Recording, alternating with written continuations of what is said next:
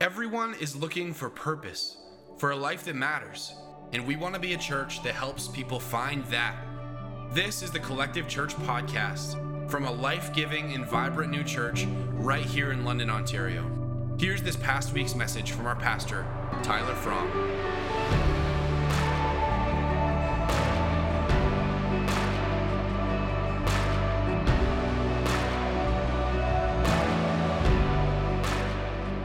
Good morning. Welcome to Collective. If we've never met before, my name is Tyler, and I am one of the lead pastors alongside of my wife Lee. We're glad that you are with us. Um, we have a bit of a disagreement in our house. Um, I look around outside and it being in January and there no, being no snow, and I'm happy. Lee, on the other hand, she's like, it's too gray. I want some snow. So let me just, just as a poll, who in here is like, I really want snow? Okay, you really want snow? For everyone that's right, put up your hand next. If you don't want snow, thank you, thank you. I see your hands. there, there also is a part that it's like, I'm, I tow the trailer uh, to our house, and when it's not snowy, it's significantly less stressful as in, in comparison as when I'm jackknifing the truck and trailer trying to back it up.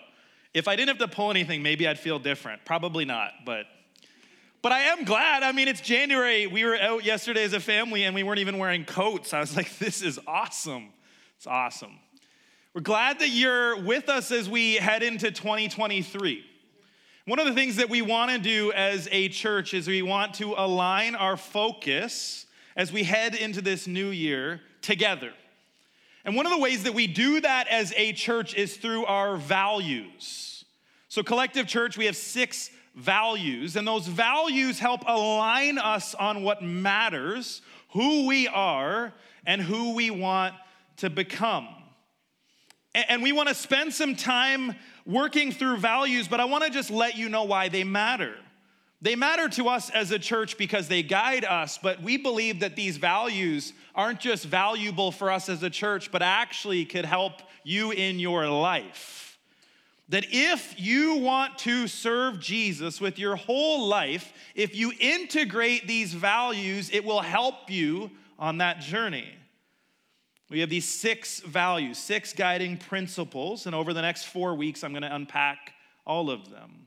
Today, I want to unpack growth, but before I do, let me just outline what the values are. They are growth, passion, presence, urgency, humility, and focus. And for some of us in the room that have been around for a length of time or listened to me, you might hear some of this and go, This seems like a bit of a refresher.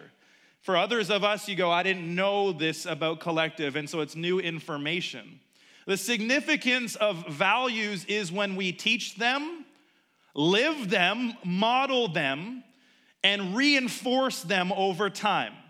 And so we want to remind ourselves why these matters, teach on why they matter, model them as a community, and reinforce them continually. And so today, as we talk about growth, I want to start off by reading our value of growth, how we have it written. And if you're ever wondering about more details on our values. You can find them on our website. And, and so, growth, we say it like this We will not stay the same. In all areas of our lives, we want to be marked by the way of Jesus rather than the ways of the world. This means we are being counterformed as apprentices of Jesus. We love each other enough to have difficult conversations with each other as we commit to grow. That is our value of growth. I want to define a few things and I want to look at some scripture that I think is really helpful.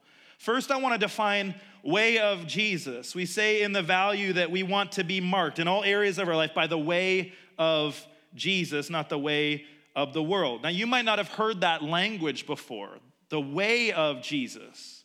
If you look in Acts, you don't find the church being called the Christian church you actually hear it being called the way.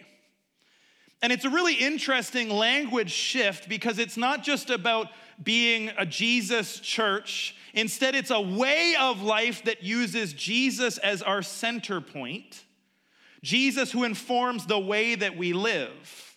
And in contrast to the way of the world, we have all sorts of things around us that are defining for us what it means to live a good life. And Jesus and his kingdom stand in opposition to much of that. And so the way of Jesus is significant. Now, notice even the language, the way of Jesus is an invitation.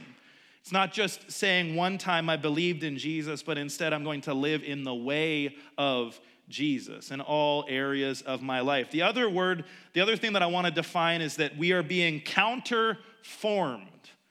Now, in the same way that we contrast the way of Jesus with the way of the world, I want us to contrast the way that we are being formed with the way that Jesus wants to form us, shape us. If you're like the average person, you spend a lot of time taking in information.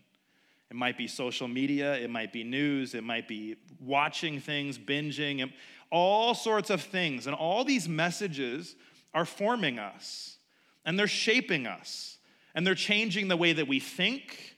Like, even for example, our, our attention span has shifted.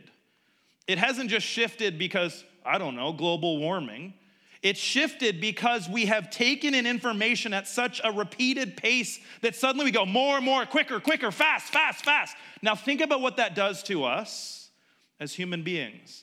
I said in a previous series that one of the most impactful thing that we can do as families is to have constant family and consistent family dinners, to have time where we spend time. But, but in this disconnect and tension of quick, fast, fast, fast, what does it look like for us to be present with each other, which is one of our values?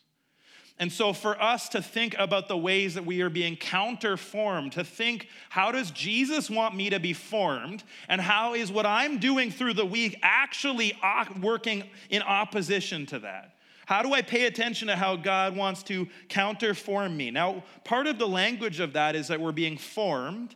And I would suggest that some of the things that we're listening to are actually deforming our hearts and our souls.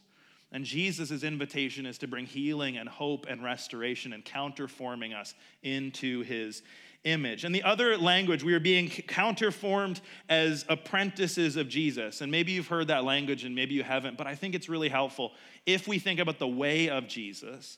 We have to understand that Jesus' way of life was inviting 12 people, 72 people, a group of people to actually follow him.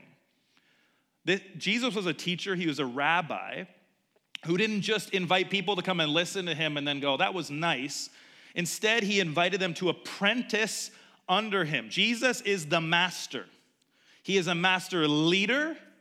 He, he's a, a master in relating to God, understanding his identity, and a master teacher. And so we apprentice under him. Now, any of us that are, any of the people in the room that are in trades, you understand the idea of apprenticeship. You're shadowing, learning, doing with someone along the way.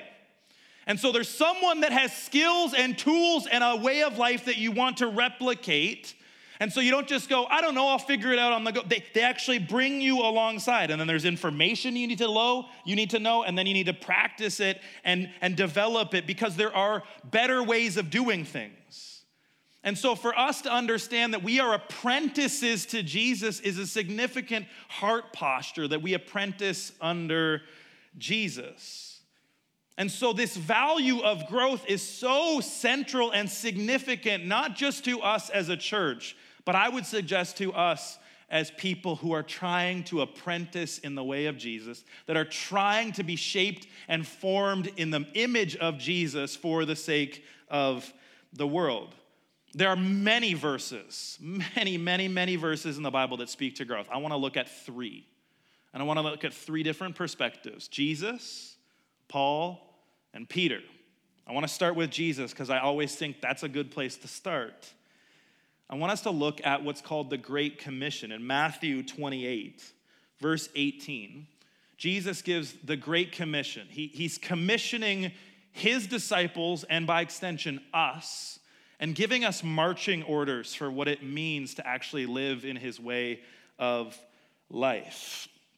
And I'm reading from the New Living Translation. It says this Jesus came and told his disciples, I have been given all authority in heaven and on earth. Therefore, go and make disciples of all the nations, baptizing them in the name of the Father and the Son and the Holy Spirit. Teach these new disciples to obey all the commands I have given you.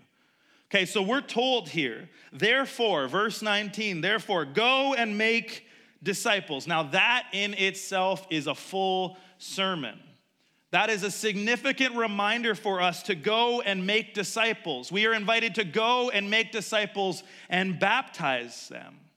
And I think for many of us that have been in the church, we've heard that. Okay, we need to make disciples. And many of us have maybe stopped at the go part. Like, I know I need to make them, but I'm not going to go out of my comfort zone because I kind of like it here. Some of us, we go, I'm willing to go, but how do I make something? I'm not sure I'm one and go and make disciples who baptize. This is significant. But I want to point out this next verse and how much I think we've missed it. Jesus drops this line that so many of us skip over in verse 20, where he says, Teach these new disciples to obey all the commands I have given you. This is the invitation for us. Teach these new disciples to obey all the commands I have given you.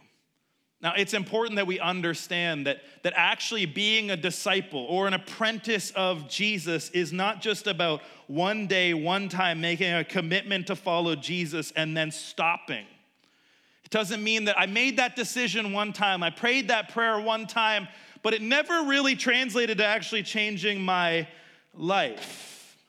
Instead, a disciple or an apprentice makes continued commitment to follow what Jesus says, to obey his commands. And not just some of his commands, all of his commands. The invitation for an apprentice, for a disciple, is to obey all of Jesus's commands. And Jesus does not say to us as the church, make a bunch of converts or make a bunch of churchgoers or cultural Christians that say they're Christians but don't live any differently. Instead, he invites us to make discipleship. Discipleship is essential. Apprenticeship is essential. And one of the ways that we framed it that John Mark Comer shares is he looks at three areas be with Jesus, become like Jesus, and do what he did. Now, sometimes in the church, we start with the doing what he did, and, and we need to make sure we're being with Jesus, that we're being formed to become like Jesus, and that we are doing what he did. And so when Jesus is saying, Teach these new disciples to obey all the commands I have given you, part of our responsibility for those of us that call ourselves followers of the way of Jesus, those of us that surrendered our life, is not just to obey his commands, but actually to help other people to obey his commands. To be people that obey what Jesus is saying and then invite others to do the same. And I was thinking so much about this model, this, this invitation of obedience. And because Lee and I have little kids, we have a four year old and a six year old, almost, almost seven, seven on Tuesday. We have little kids. This idea of obedience is pretty clear to us. Because when we talk to our kids and we say, hey, Ava and Parker, please do not play with knives. Playing with knives is harmful, it will hurt you, it will cut you, cut each other. Success for us is not coming into the kitchen and finding our kids juggling knives and repeating what we said verbatim. It's not if we come in and they go, Dad said knives are bad, Dad said knives will hurt, and they're playing with knives. Right? We look at that and go, That's not obedience. And yet, if you think about us in the context of church and following Jesus, that's how some of us live. I know what he says, I can quote it perfectly. I just don't do any of it. That is not success. That is not his invitation here. His invitation is yes, you should know my commands, absolutely, and then do them. And for some of us, we go, yeah, it's a, it's a good concept. It's not a concept, it's an applied, lived out, practical thing. And so, for us to go, okay, I am responsible for being someone who is obedient and then teaching others to do the same. Helping us to be someone that actually wants to be apprenticed by Jesus and then inviting others to be apprenticed. So, if Jesus is saying, teach these new disciples to do everything that I've told you, obey me and all my commands, how come it doesn't happen? How come we don't always see that? Well, let me just tell you on one hand, part of it has been a reaction where we've seen certain Christians that are just harsh and aggressive and unloving and condemning. And so they go, You, you better stop, you better. And you're like, Okay, I'm going to never listen to you. And we've watched how they've created damage and wreckage because they have not lived and operated out of a place and posture of love and care for that person. They've operated from this place of, you better smarten up or else you're not good enough, you don't belong, and I won't, whatever. We've seen that reality. Some of us have experienced that. Certain Christians are like, wow, so um, I've read about Jesus and you don't reflect him at all there, there's fine grace and truth, but where's that grace and what does it look like to actually have compassion for someone? And so we've seen some of that and it has become difficult. And then on the other side of that same coin, the challenge has been that as Christians, we've tried to act and expect people that aren't Christians to live like us. And we don't have any permission to do that. In fact, Paul tells us not to do that. We don't get to look at someone who has not surrendered their life to Jesus and expect for them to live like Jesus. And so we have this expectation of certain people, or we've seen it, and you go, no, we were never intended to put that expectation. But the problem is we've gone the other way where we're like, you know what? You do you. That's like the cultural axiom of the day. You do you. Here's the problem with that where does Jesus say that? Because I'm looking at it, if you're seeing that scripture with me, and he's saying, Teach these new disciples to obey all the commands I have given you. And you go, I don't see permission to just kind of let other Christians just, well, hopefully you figure that one out. Hopefully you sort that one out. In fact, what I see is instead this invitation and modeling something different. And the, the reality for us is that there are people in our lives that if they share things with us, we put the walls up. There are some people that have earned that. Over time, they have, they have betrayed trust or they've created some damage. And so we go, you know what? I don't really want to listen. But the challenge becomes do you have anyone in your life that you will? Do you have anyone in your life that cares about you, loves Jesus, and wants to see you thrive? And will you listen to them? Because for so many of us, we're like, well, I had this one person say this really judgmental thing. And so, you know what? I'm just, it's my personal relationship with Jesus. Wait, hold on. Where do we get that from? There is a personal relationship with Jesus meant to be played out in the context of community, where each other, all of us, help each other. And so we want to ensure do I have people in my life that I'm willing to actually let speak into my life? I'm not suggesting that you even need to take it so seriously and go, okay, Jesus says, teach new disciples, obey all commands I've given you. And you just start going to strangers in the church. Hey, he said you better. And they're like, who are you? I've never, we've never, I'm not suggesting that. But I am suggesting that we begin to build relationships with each other so that we can have those conversations.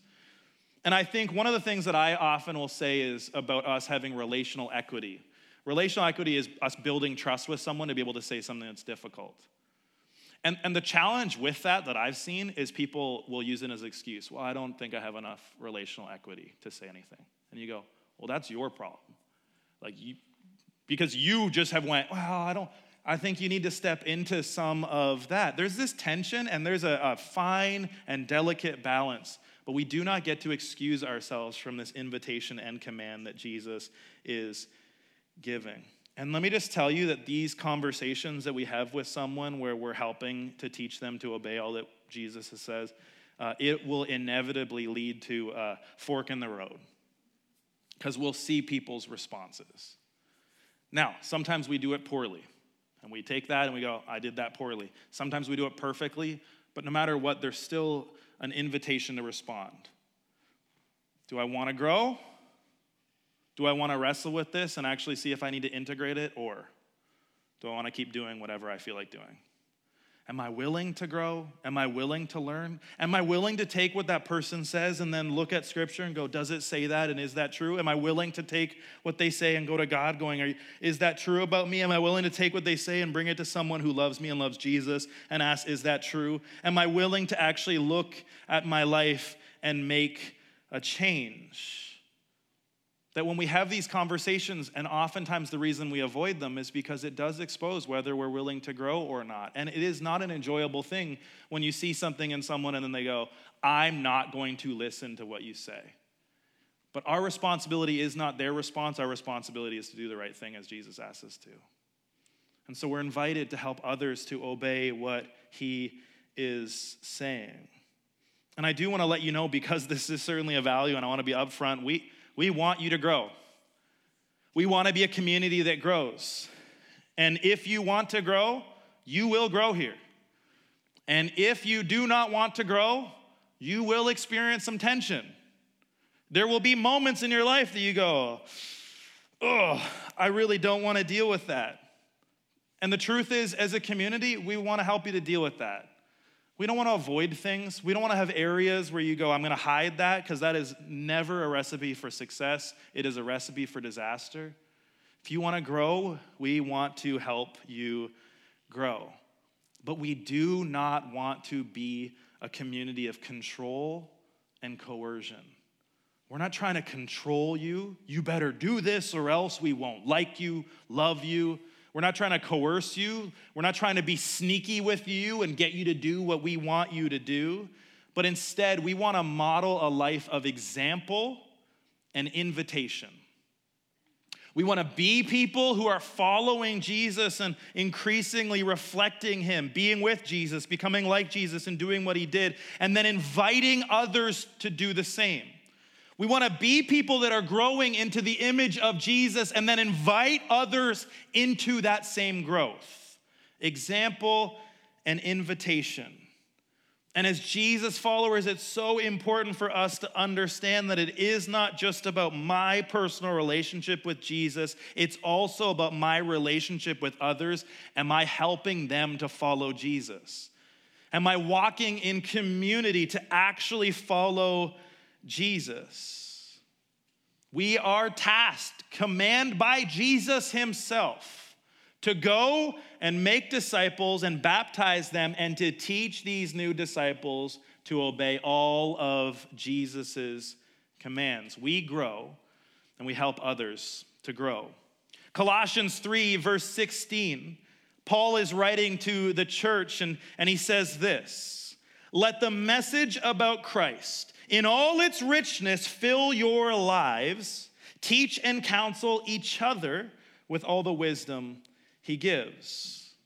Now, notice even this line at the very beginning fill your lives. Let the message about Christ fill your lives.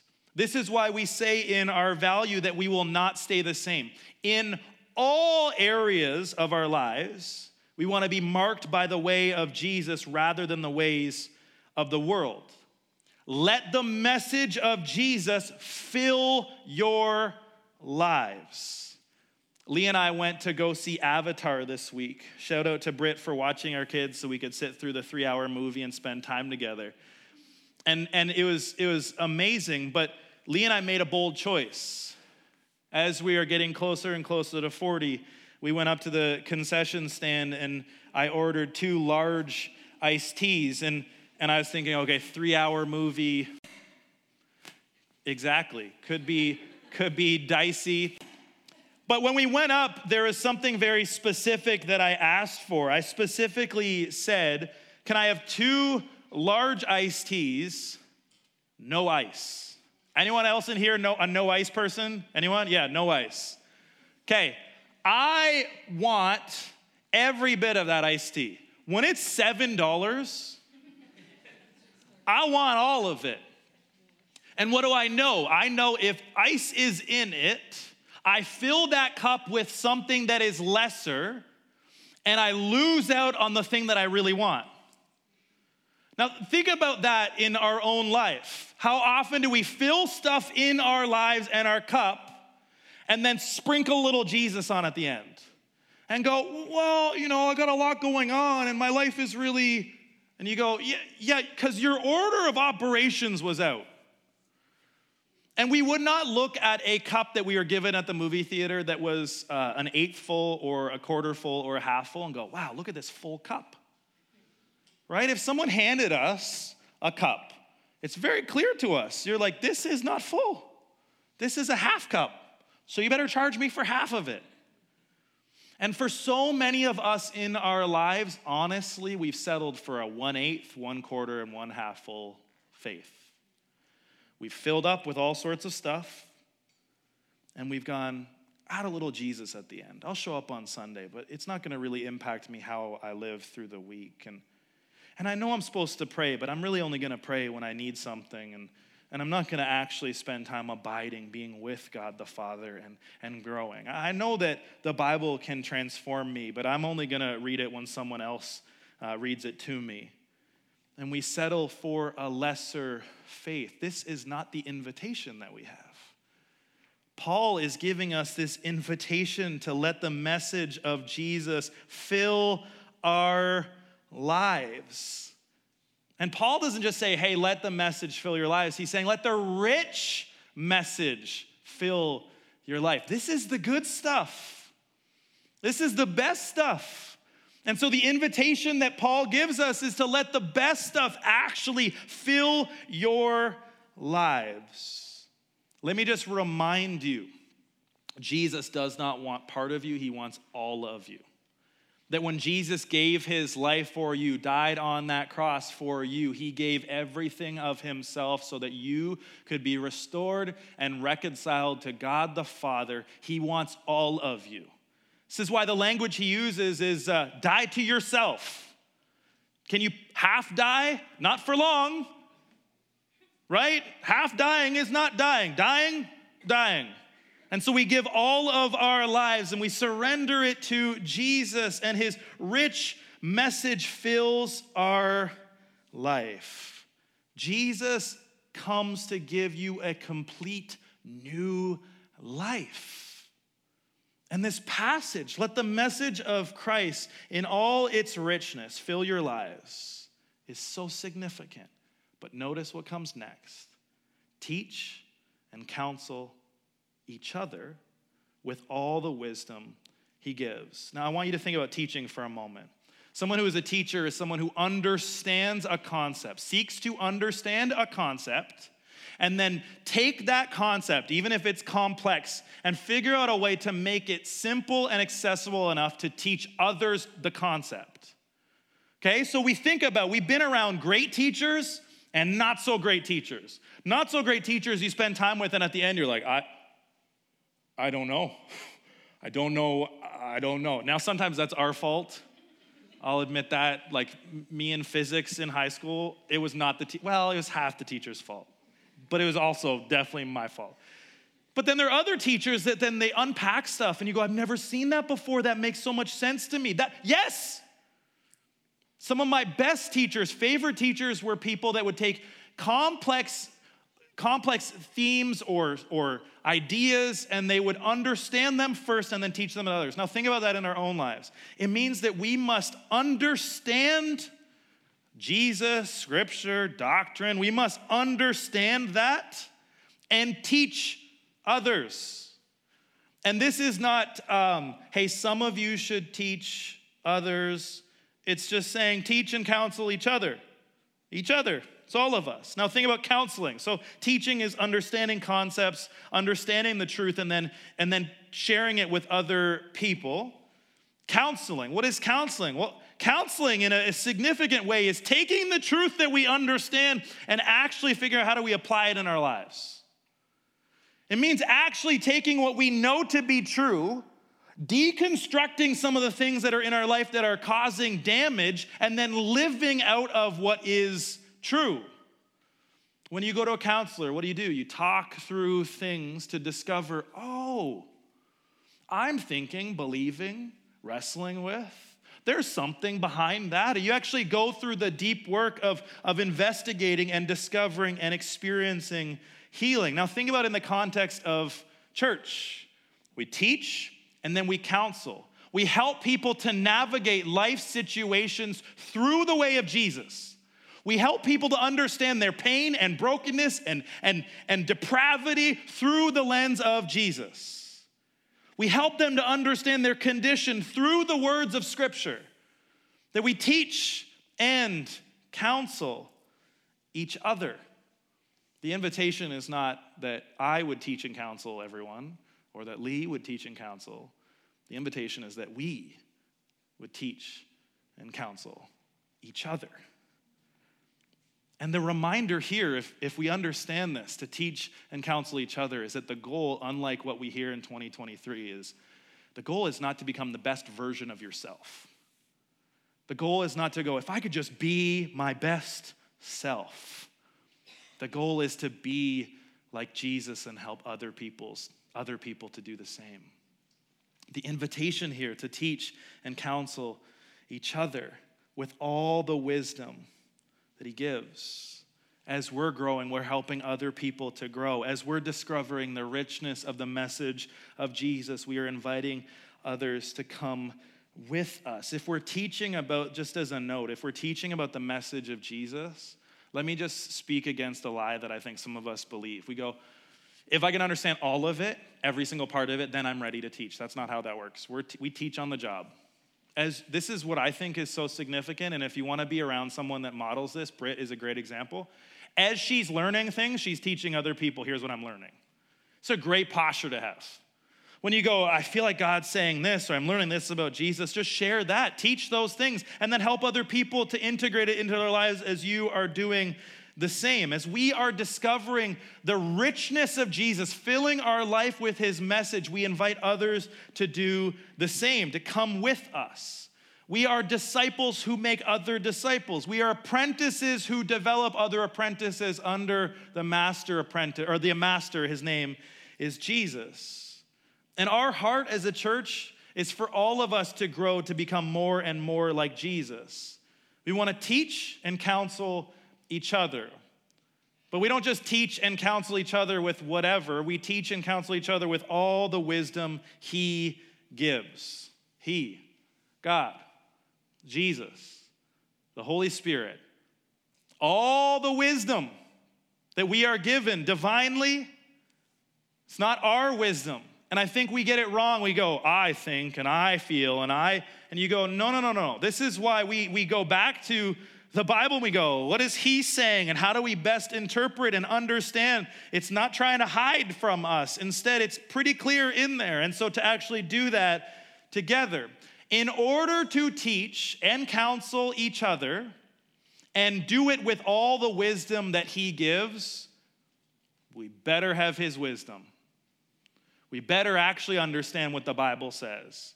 We better actually understand about the characteristic of, of characteristics of God and of Jesus. We better actually understand who he is and what he's inviting us into. We better actually know what the Bible says. It means that we need to take seriously our pursuit of actually engaging with Scripture. Now, notice what Peter says in 2 Peter 3 16 18. So we looked at Jesus, we looked at Paul, and now we have Peter who's writing of Paul. And in 2 Peter 3, verse 16, Peter says, speaking of these things in all of his letters. Now, he's referencing Paul in all of his letters. And if you're not familiar, Paul planted a whole bunch of churches and then wrote letters to them as he was trying to lead them forward. And so the letters that we have, like the letter that we have to Colossians, is the letter that Paul wrote to the church in Colossae. And there's other ones in, 1st and 2nd Corinthians. It's, it's letters that Paul wrote to the church in Corinth. And, and so we're reading these letters. And so Peter says, speaking of these things in all of his letters, some of his com- comments are hard to understand. I don't know if you can relate to that. Like some of what you read when you read Paul or read the Bible, you're like, this is hard to understand. And then he says, and those who are ignorant and unstable have twisted his letters to mean something quite different just as they do with other parts of Scripture. And this will, dis- will result in their destruction. Now, notice there's this habit and pattern for people that are ignorant, so they don't know, and unstable, not anchored in who Jesus is, to twist the words of Paul, to twist the letters of Paul, and Peter says, just as they do with other parts of Scripture. There is this tendency, and I want to let you know that's happening a ton. That there are a ton of people that go, well, does it really say this? Except there are thousands of years of church history, learned people that are brilliant that go, yes, That's what it says. And you go, I know, but it's 2023 and I've changed my mind on a couple things. Well, God has not. And so there's this reminder that there's this tendency to twist scripture. This is why, as a community, we must actually know scripture. We must actually know what it says. We must know what God actually says. We must learn from others who have gone before. We must be willing to always look at this and go, Am I reading this through my lens or through God's lens? Am I seeing clearly or am I looking at, looking at it from a different perspective? Because the reality is there's a human tendency to twist scripture to say what we want it to say rather than what it does. Because there are things that are difficult. I could give you a long list of them. There are things that you go, oh, I wish it didn't say that because that costs me. And you go, yeah, that's the point. Because God is not trying to get us to understand Him and, and fully go, I understand every single part of why you say it. Sometimes He's just asking us to trust and obey Him. And sometimes He's saying, Listen, your ways are not my ways. What you think will lead to flourishing will not actually lead to flourishing. What you hope for giving you the best life and success and happiness, it will kill you. And you go, Yeah, but I think I know better. You don't. You don't know better than God, just as an aside. And there are things that, that as I study in scripture that are difficult, the more I study, honestly, the clearer they get. And the more I go, um, it just seems like it says this, and this is what we need to do. And, and for us to, to, to ensure that we are doing that, I, I do want to let you know that the way of Jesus and his view of money, sexuality, and power is in direct opposition to the world. And so you can pick the one that offends you the most, but the truth is that they're, they're all different because Jesus did not come to give us an option. He gave us come to give us a new way of life. And so we we look at these things that are difficult and we're not given permission to just just push them aside and go that doesn't count for me. Instead, we are invited to wrestle in community with what do I do with that? And how do I integrate his words into my life and his way into my life? What does it look like for me to take his words seriously as I follow his way of life? And Peter's really honest with the consequences of not doing that. And I think there are people that are absolutely doing that right now, where they're twisting scripture and they're trying to say something. And, and at a very quick point, you realize they're, they're not standing on the authority of scripture. They're just trying to make it say what they want. And Peter says if, if you do that, if you twist scripture, that when you live like that, it will result in destruction. And I've seen it, I've watched it. People that go, I just wanted to say what I wanted to say, and it destroys people.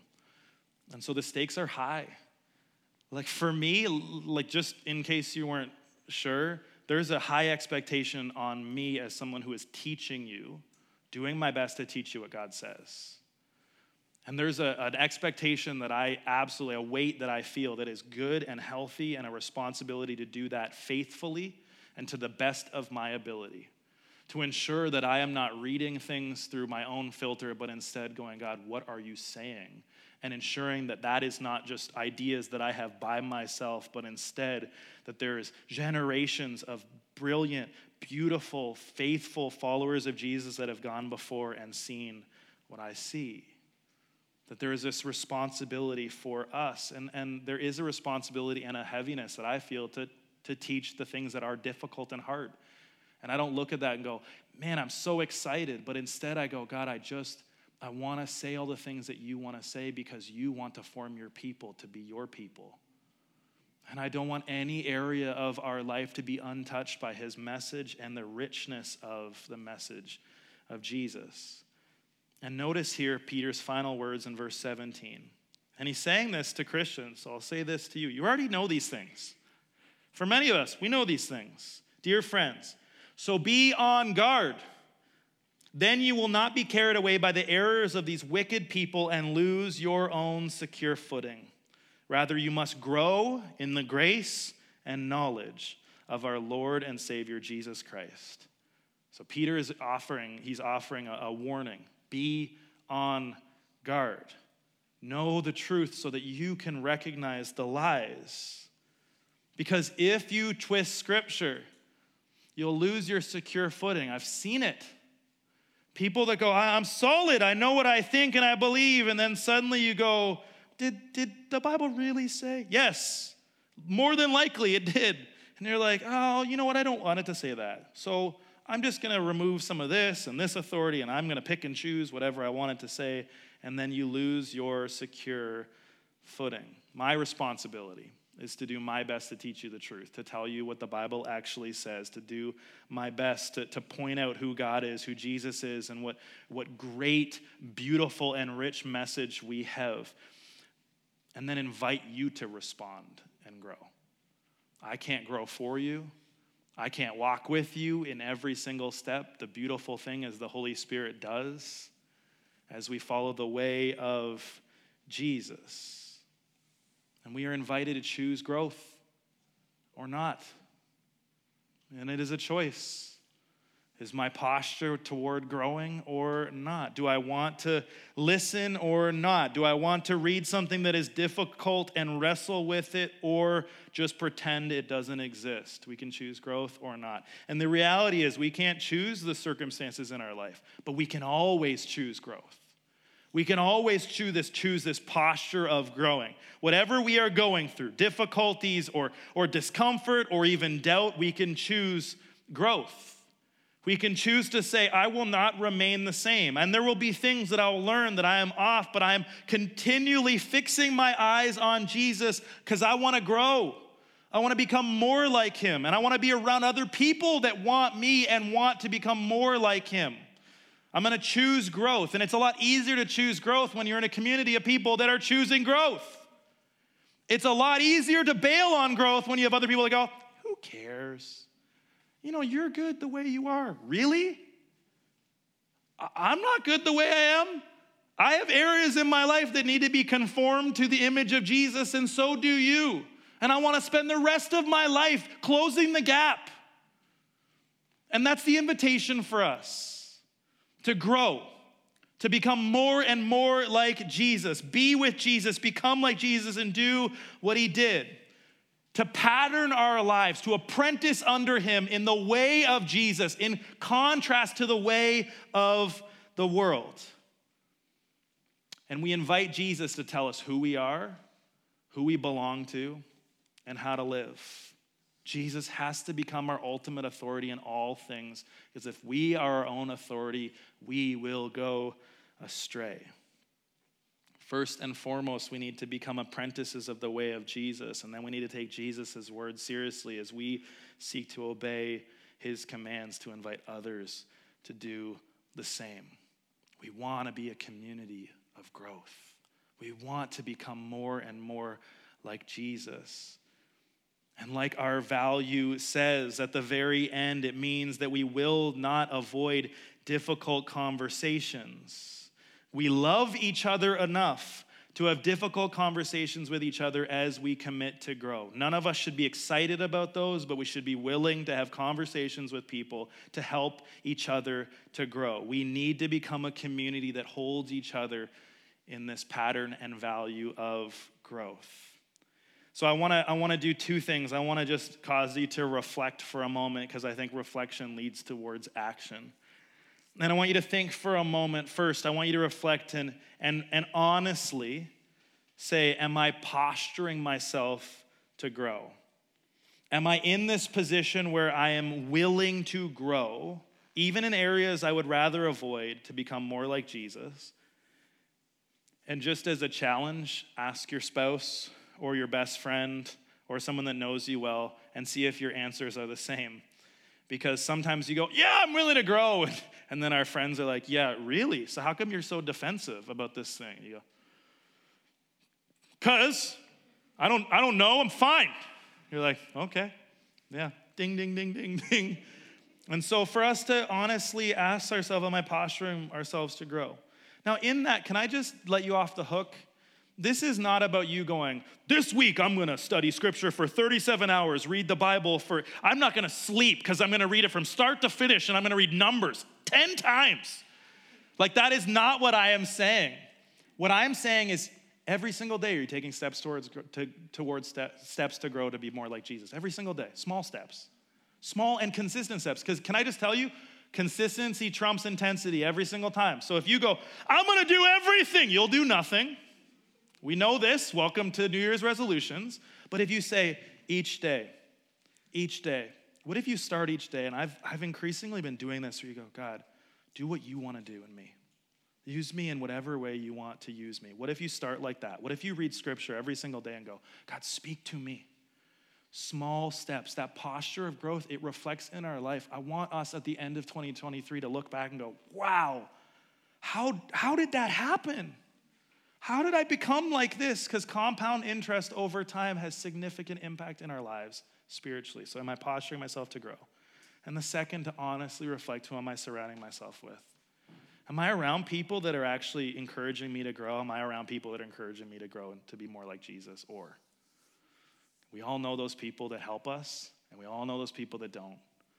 And for us, I'm not suggesting you say, screw you, and you live like, um, uh, like you live in the desert by yourself, and you're like, I'm just avoiding everyone. I am suggesting to you that the people that you surround yourself most have the most significant impact on you. Make sure they're the right people.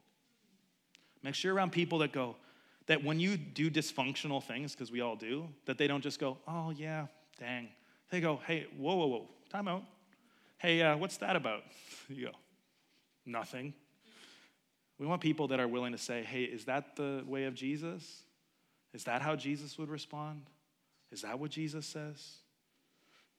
That's those two things I want you to reflect on, and I'd love for you to reflect this week.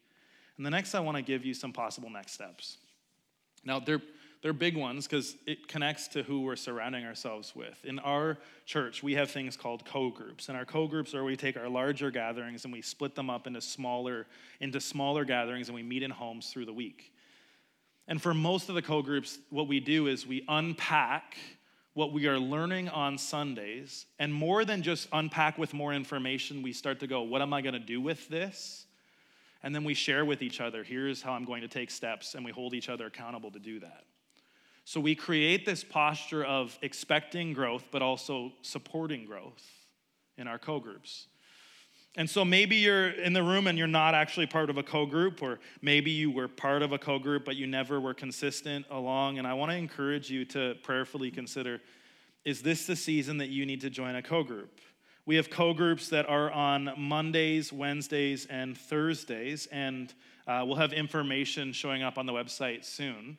Um, but if you want to, if you recognize I want to join a co group, we'd love to help you to do so. We're going to be launching and relaunching them kind of through the next few weeks. We'd love to encourage you to, to grow. But the first one that I want to, uh, the, the one that I want to highlight is that of Alpha, because maybe, maybe you're new to faith, maybe this is new to you, or more likely, Maybe you have some people in your life around you that don't yet know Jesus, but have questions. And they're like, how do I know that God's real? How do I trust any of this stuff? What do you believe? Like all those big life questions. And rather than just saying, I don't know, hopefully you get those answers on Google, instead we have something called Alpha where we take, uh, I think it's eight to 10 weeks. And we spend time, Lee and I are hosting it this semester. We hosted it last semester, taking time in our living room to eat together, to watch videos, and then to have discussions. And we take off our hat as, as we have all the answers, and instead we help guide. And we have conversations. And so maybe the invitation for you is to join Alpha. Maybe the invitation for you is to invite some people to Alpha. And I would just even challenge you more so than just inviting, hey, you should go to Alpha, should bring them. Because there's something significant about walking with someone who then all of a sudden goes, I think God's real. And you go, Yeah. And they're like, I want to follow him. Will you help me? That's way better than just saying, Hey, you should go to this program, it'll fix all your problems. We want to create a relational environment where we see people discover Jesus and, and find transformation in him. And so we're going to be launching Alpha February 2nd on Thursday nights. And then finally, we have one other co group and it will be, it's Thursday nights, right, Jeff? Thursday nights. And we're calling it our, the Healthy Soul Co group. Now, I think that's fairly straightforward, but let me just unpack it briefly. If you're not doing well, like there's some stuff, maybe there's some trauma in your past, or maybe there's some stuff that's coming up now, or you just find I'm not coping well, I got some wounding, we want to help. We want to walk with you. And Jeff and Jody are spectacular. Jody opened up the service at, at helping people to get to the root of that and then seeking God's healing through that, to begin that process of restoration towards wholeness. And so maybe you're in the room and you go, I need to join the Healthy Soul Co group, or maybe you know someone that is in that boat, and maybe prayerfully you can invite them into that. I want to invite you to take steps towards growth. Let's not be the kind of community that is content to stay where we are. The stakes are high and the opportunities are great. I want to invite the worship team up and I, I want to pray for us.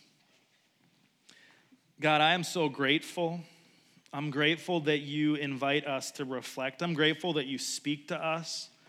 I'm grateful that you are at work in our lives. I pray that there would be a renewed commitment to time with you, to reading your words, to, to spending time praying with you, being present with you, being still and silent in your presence. God, I pray that you would ignite something in us, that you would align us, not to our own ideas, but align us to the way of your Son, Jesus, kingdom living God, help us to become people who obey you and invite and challenge and teach others to do the same. Help us to be a community that teaches and counsels each other with all the wisdom you give us. God, help us to be the kind of community that aligns our lives with your words so that we don't slip into destruction. God, form in us what we cannot do by ourselves.